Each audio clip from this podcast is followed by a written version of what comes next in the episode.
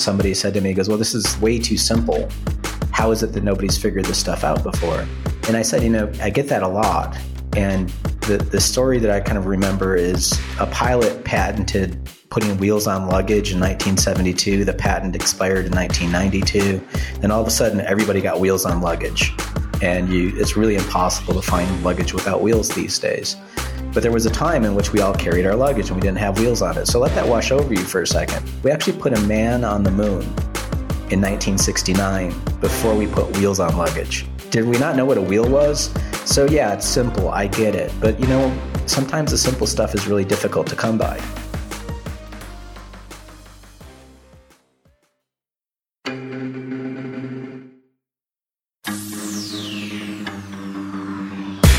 Welcome to Infinite Earth Radio. We believe that in a world of finite natural resources, a smart and sustainable future is only possible by lifting up people and unleashing unlimited human potential. Infinite Earth Radio will not only help you learn from bright visionary civic leaders who are building smarter, more inclusive, and sustainable communities, but you'll discover how you can bring these ideas to your community. And now, here are your hosts, Mike Hancox and Vernice Miller Travis. Welcome back to Infinite Earth Radio, where we talk with thought leaders and change agents who are transforming the future by building smarter, more sustainable, and more equitable businesses and communities. This is Kate Meis, Executive Director of the Local Government Commission and host of our regular monthly series on smart growth and livable communities where we discuss ways we can create equitable communities that provide better housing, transportation, and economic opportunities for all residents. Today, as our guest, we are honored to have with us Joe Minicozzi. Joe Minicozzi is an urban planner imagining new ways to think about and visualize land use, urban design, and economics. As the founding principal of Urban 3, Joe's work breaks down the relationship between tax and land use policies. Joe is establishing new conversations among the broad sectors of urban planning, economics, tax policy, real estate, and design to creatively address the challenges of urbanization. Urban 3's extensive studies and lectures have crossed from over 30 states in the US, as well as Canada, Australia, and New Zealand. In 2017, Joe was recognized by Planetizen as one of the 100 most influential urbanists of all time. Joe, thanks so much for joining us today. Oh, thanks for having me. So, Joe, one of the major challenges against smart growth development is the belief that local governments, who actually rely heavily on property and sales tax to fund services, have to fight to attract big box stores, auto dealerships, and large sprawling housing development. Before we get to the efficacy of this strategy, can you speak to how local governments have become so dependent on growth and most troubling, inefficient growth? Well, I think what I've kind of noticed is is that we've been in these patterns of needing more money to pay for services to grow our communities, which is true. Any business wants to grow. You want to grow your revenues. But if you have a model of development that is essentially financially untenable, no amount of new growth or adding to that is going to make it pay itself out. So it's, sort of a Ponzi scheme. I don't want to use that term lightly, but it's probably the most simple way to get get one's head around it. When I first started doing this work with you all back, I mean, was this we were talking a number of years ago. We were in the middle of the recession. And what was interesting to me is that every community was broke. Well, they were all broke because no one was building new housing. So if you can't afford yourself when the music stops, when all of a sudden you don't get permits, that should be a clear indicator that your financial model doesn't work. And that was the thing that was kind of perplexing to me is how are people not noticing this? Does that make sense? That does make sense. And it's fascinating to see that what has been such a prevalent strategy that we haven't been able to cue into the fact that it really isn't working. So, Many of your studies focus on the difference between these large big box type stores that many local governments are fighting to attract with tax deals and other incentives. And what you're finding is that actually it's the smaller if you look at it on a per acre basis, it's the downtown mixed use development that actually performs better. And so we're really spending our tax dollars in the wrong place in terms of incentives, but we're also underutilizing our land in terms of the revenue we can get back in. So, can you talk a little bit about a couple of examples where you have found that to be true? Pretty much everywhere we go, we find that to be true. The example that I, I like the most was uh, in Durango, Colorado, because it's a fairly isolated economic model. It's not connected to any other city. So it's really out, out there, 26,000 people and pretty remote part of Colorado. But we compared um, a couple of businesses, a bookstore and a coffee shop on Main Street to the Walmart. And on a per acre basis, the Walmart was producing about $1,800 an acre, while those two businesses of the Durango coffee shop and Maria's bookstore were producing about 22,700. So 1800 for the Walmart, 22,700 for the small businesses. That's in county property taxes. In retail taxes per acre, Walmart was producing about $152,000 while the bookstore and the coffee shop were producing five times that at 560 or 556,000. And then when you look at the jobs, the Walmart had about 15 jobs per acre, and those two businesses had 233 jobs per acre. So in every metric, those little businesses were winning, but it also shows how we're not asking those questions. We're not going out and talking to those businesses because they don't have an advocacy position. They don't have the time to lobby to get their needs met, where the Walmart will do that. And this isn't, I tell people, don't hate the player, hate the game. Don't fixate on Walmart or Target or whatever else. Realize that these are retail industries that have figured out their business model. And it's based off the loopholes in our policies. So if I tax you on value, there's a perverse incentive to build a low value building. Where those two businesses, that coffee shop and the bookstore, those are local folks. They're going to put more time and money into their buildings because that's part of their community. I presented at the International Association of Tax Assessing Officers, like a whole conference full of assessors, which uh, makes a smart growth conference feel like Burning Man by comparison. This was like the the most rigorous, square, math driven presentation I've ever or conference I've ever been to. But the head of Walmart was there, and he presented spreadsheet after spreadsheet on how cheap his buildings are.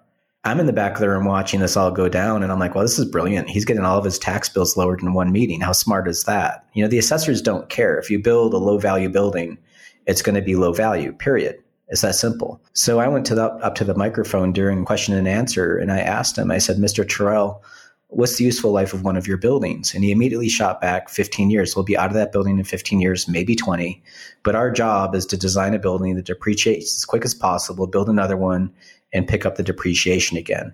So don't hate them for doing that. Realize it's our tax policy. So if in Lancaster, California, their Walmart is literally 100 yards, 200 yards, whatever, from the dead Walmart that they just left behind.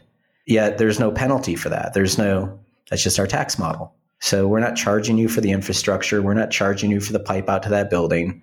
We're just charging you based on value. Does that make sense? It does. And I think I want to hit on the, the infrastructure piece of this a little more because what you're laying out is the fact that not only can we find more profit in the smaller downtown development if we look at it per acre, but there's actually costs associated with maintaining these facilities that we're not really thinking about. We found there was a national study by Smart Growth America that looked at smart growth patterns and found that across the nation, they save an average of 38% on upfront construction and infrastructure costs.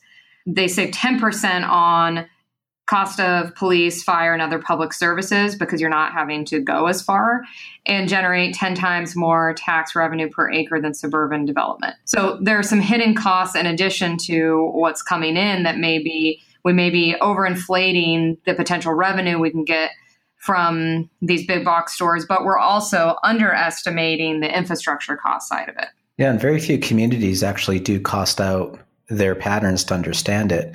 We're kind of known for a project we did in, in Lafayette, Louisiana with Chuck Marohn using the method that he talks about from in strong towns of netting forward the cost and doing a full replacement reserve of infrastructure. So our parent company is a real estate developer and when we fix a building, you put an air conditioner on top of it to make it heat and cool. We know that that air conditioner lasts about 10 years and we know that it costs us let's call it 15 years. We know that it cost us $10,000. So we have to figure out 15 years from now, we need another $10,000 to replace that air conditioner. Well, the same is true of roads and pipes and all of that other stuff. That when you put that road down, there's a 40 to 50 year useful life of that road. So are you going to have enough money 40 or 50 years from now to pay for that? Now, there's a really weird quirk inside our f- financial regulations of how cities manage themselves. They tend to call roads assets because developers give them the road and they're like a gift. They're really expensive infrastructure, but they're really not. There's it's technically a liability. But just within the mask of how financial auditing systems work, it basically hides that expense. You don't see it. It's in this asset ledger, the same way that your computers in your office are assets for your business. But you can sell your computers. You can't pick up your roads in Sacramento and sell them to San Francisco. That's just not going to happen. Those are liabilities. So when you change the financial method and say, okay, let's just look at this as a true cost situation, it gives you a completely different perspective of what your city is and you see how broke you are because no one's saving that kind of money to replace things. And even if you have an impact fee, well, that just gets the people who just walked in the door today. It doesn't cover the cost of all the people that got here before 1982 when you adopted the impact fees. So it really is a wake up call for a lot of people to understand this stuff. And, and digging back into the uh, smart growth report, you know, all that data that strategic economics did, I think, with that report, Dr. Burchell in Rutgers University and smart cost of sprawl document from the year 2000. That's great math that has it. But this even goes back to the Nixon administration with the first cost of sprawl document that came out in 1973. This is all data that we've all had sitting around us. It's just very infrequent when people actually just use it. Absolutely. And I think one thing that we should drill down a little more on you you talked about how we need to revise and rethink the way we look at our assets and our liabilities. And we've been talking about using a, a per acre metric. And I'd love you to jump in a little more on why it's so important to think about our, our land and think about the revenue we're bringing in or the cost on a per acre metric and how that really has not been that common. Yeah, it's kind of funny. It's it's one of the most simple things to explain to people. When we look at cars, we don't talk about cars on a on a miles per tank basis. If we did, I'd be like, "Hey, my Ford pickup truck gets 650 miles per tank." And you'd say to me, "You know, you know, Joe, look, that's it's got a 40 gallon tank on it. Of course, it's going to get a lot of miles. But the Prius gets 50 miles per gallon. Your truck only gets 15 miles per gallon. So the Prius is better, right? So we, we judge our car's efficiency based on the gallon unit because all tanks are different sizes. Yet when we talk about real estate, we talk about that Walmart produces $220,000 in property taxes. It's like, well, yeah, but it took 34 acres to get there. So some states actually have growth boundaries. I'm thinking of Oregon, most of California at this point. And so that container of land is all that you have. So those are the acres that you have. So it really behooves you all to really understand the per acre valuation, production, whatever. So you can compare things in an apples to apples manner. I remember I was doing, I can't remember where I was doing a presentation and somebody said to me, goes, well, this is, this is way too simple. How is it that nobody's figured this stuff out before? And I said, you know, I get that a lot. And the story that I kind of remember is a pilot patented putting wheels on luggage in 1972. The patent expired in 1992. Then all of a sudden, everybody got wheels on luggage. And you, it's really impossible to find luggage without wheels these days. But there was a time in which we all carried our luggage and we didn't have wheels on it. So, so let that wash over you for a second. We actually put a man on the moon in 1969 before we put wheels on luggage. Did we not know what a wheel was? So yeah, it's simple. I get it. But you know, sometimes the simple stuff is really difficult to come by. So we just we just stick to the per acre methodology so we understand the an apples to apples understanding of real estate. Well, one of the things that you have been so successful at, which I think is why you're getting demand from all over the world to do this work, is you've made the message seem simple through your your messaging and you think you are really powerful in telling a story that people can relate to and understand. And so on that end, I'm wondering what you have found to resonate across parties, political lines across different types of communities, whether rural or urban. And certainly you've worked in different countries all over the globe. So, what are some key talking points that have cut across all those differences? Well, I think you hit on it with the story. As humans, we've got we've traveled through millennia telling stories, we've passed on oral traditions, the narrative of which we tell methods of morality through our religion are all stories. And so to not use that, to not make a story or make it entertaining when you're delivering information, you're essentially making it difficult to reach your audience to whom you want to communicate. Also, as a speaker, you have to be willing to check your own biases at the curb. We all have them. And what I find is, you know, very frustrating in watching other people trying to communicate is that they're unwilling to let go of their own religious beliefs in this stuff. And this could be on the left or the right. That it's we end up talking past each other if we start delivering information with our own coded language. So I never use words that that can feel loaded. And I kind of maybe learned this lesson by talking to my parents who are on the far right of the spectrum. I grew up in upstate New York, which is essentially Trump territory, even though that whole part of the state is essentially floated and supported by New York City. And that was a very valuable lesson for me that we all had our own language of how things operated without really understanding how we're connected.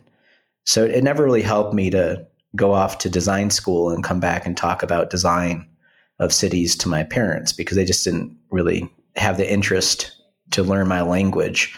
But the more I would try to find ways to speak with them and as opposed to speaking at them, I just sort of developed that that method, you know, and it's just it worked for me. And it seems to work with audiences where we present.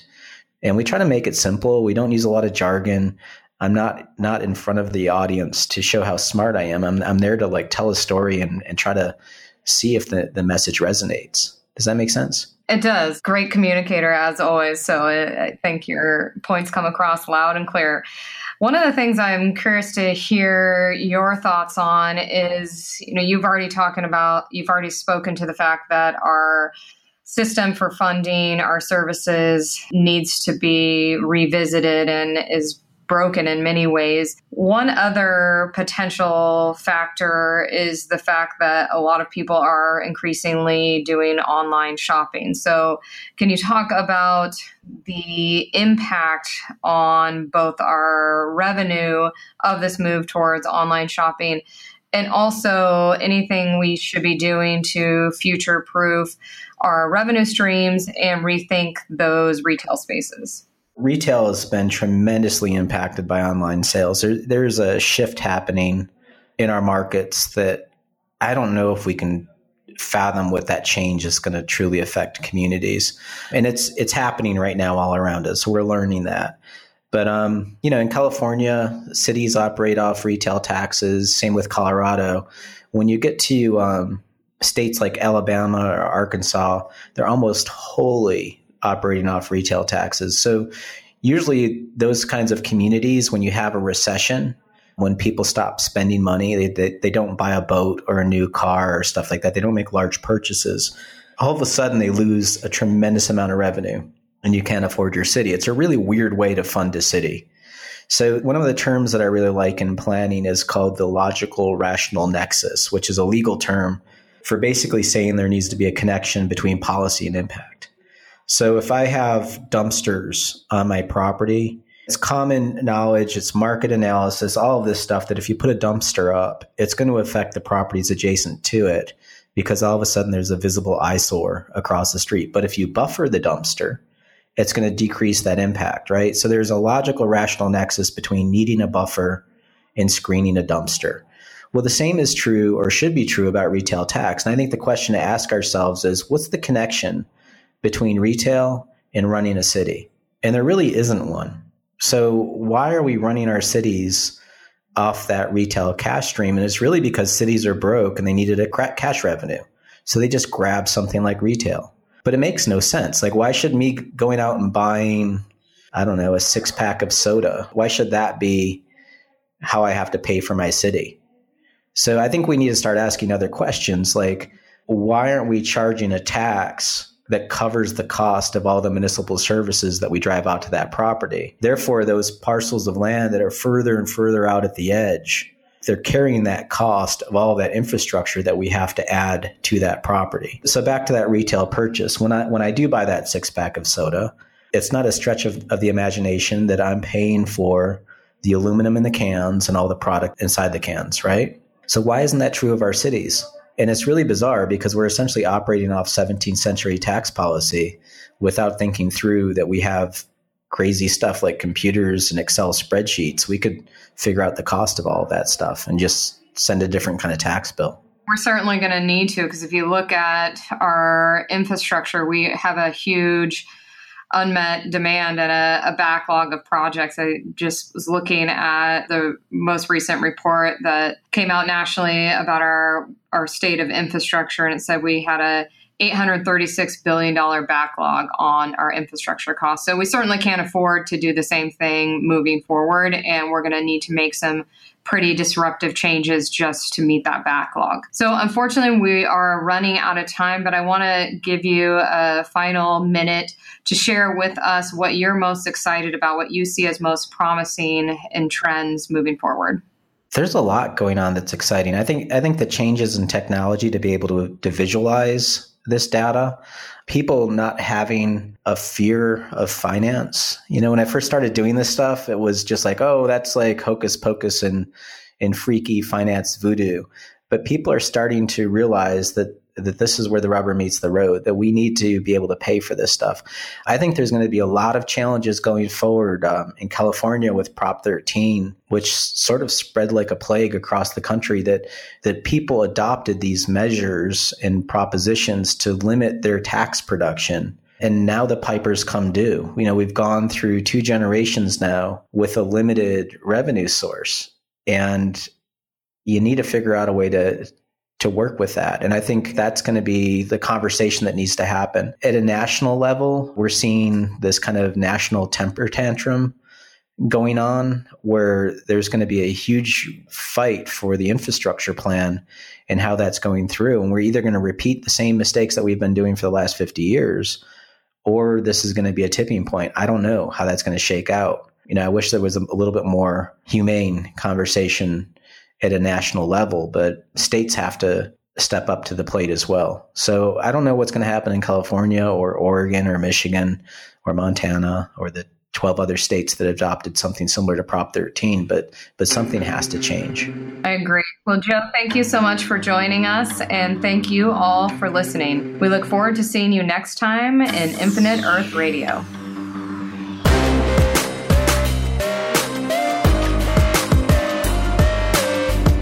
Infinite Earth Radio is a podcast produced by Skio in association with the Local Government Commission.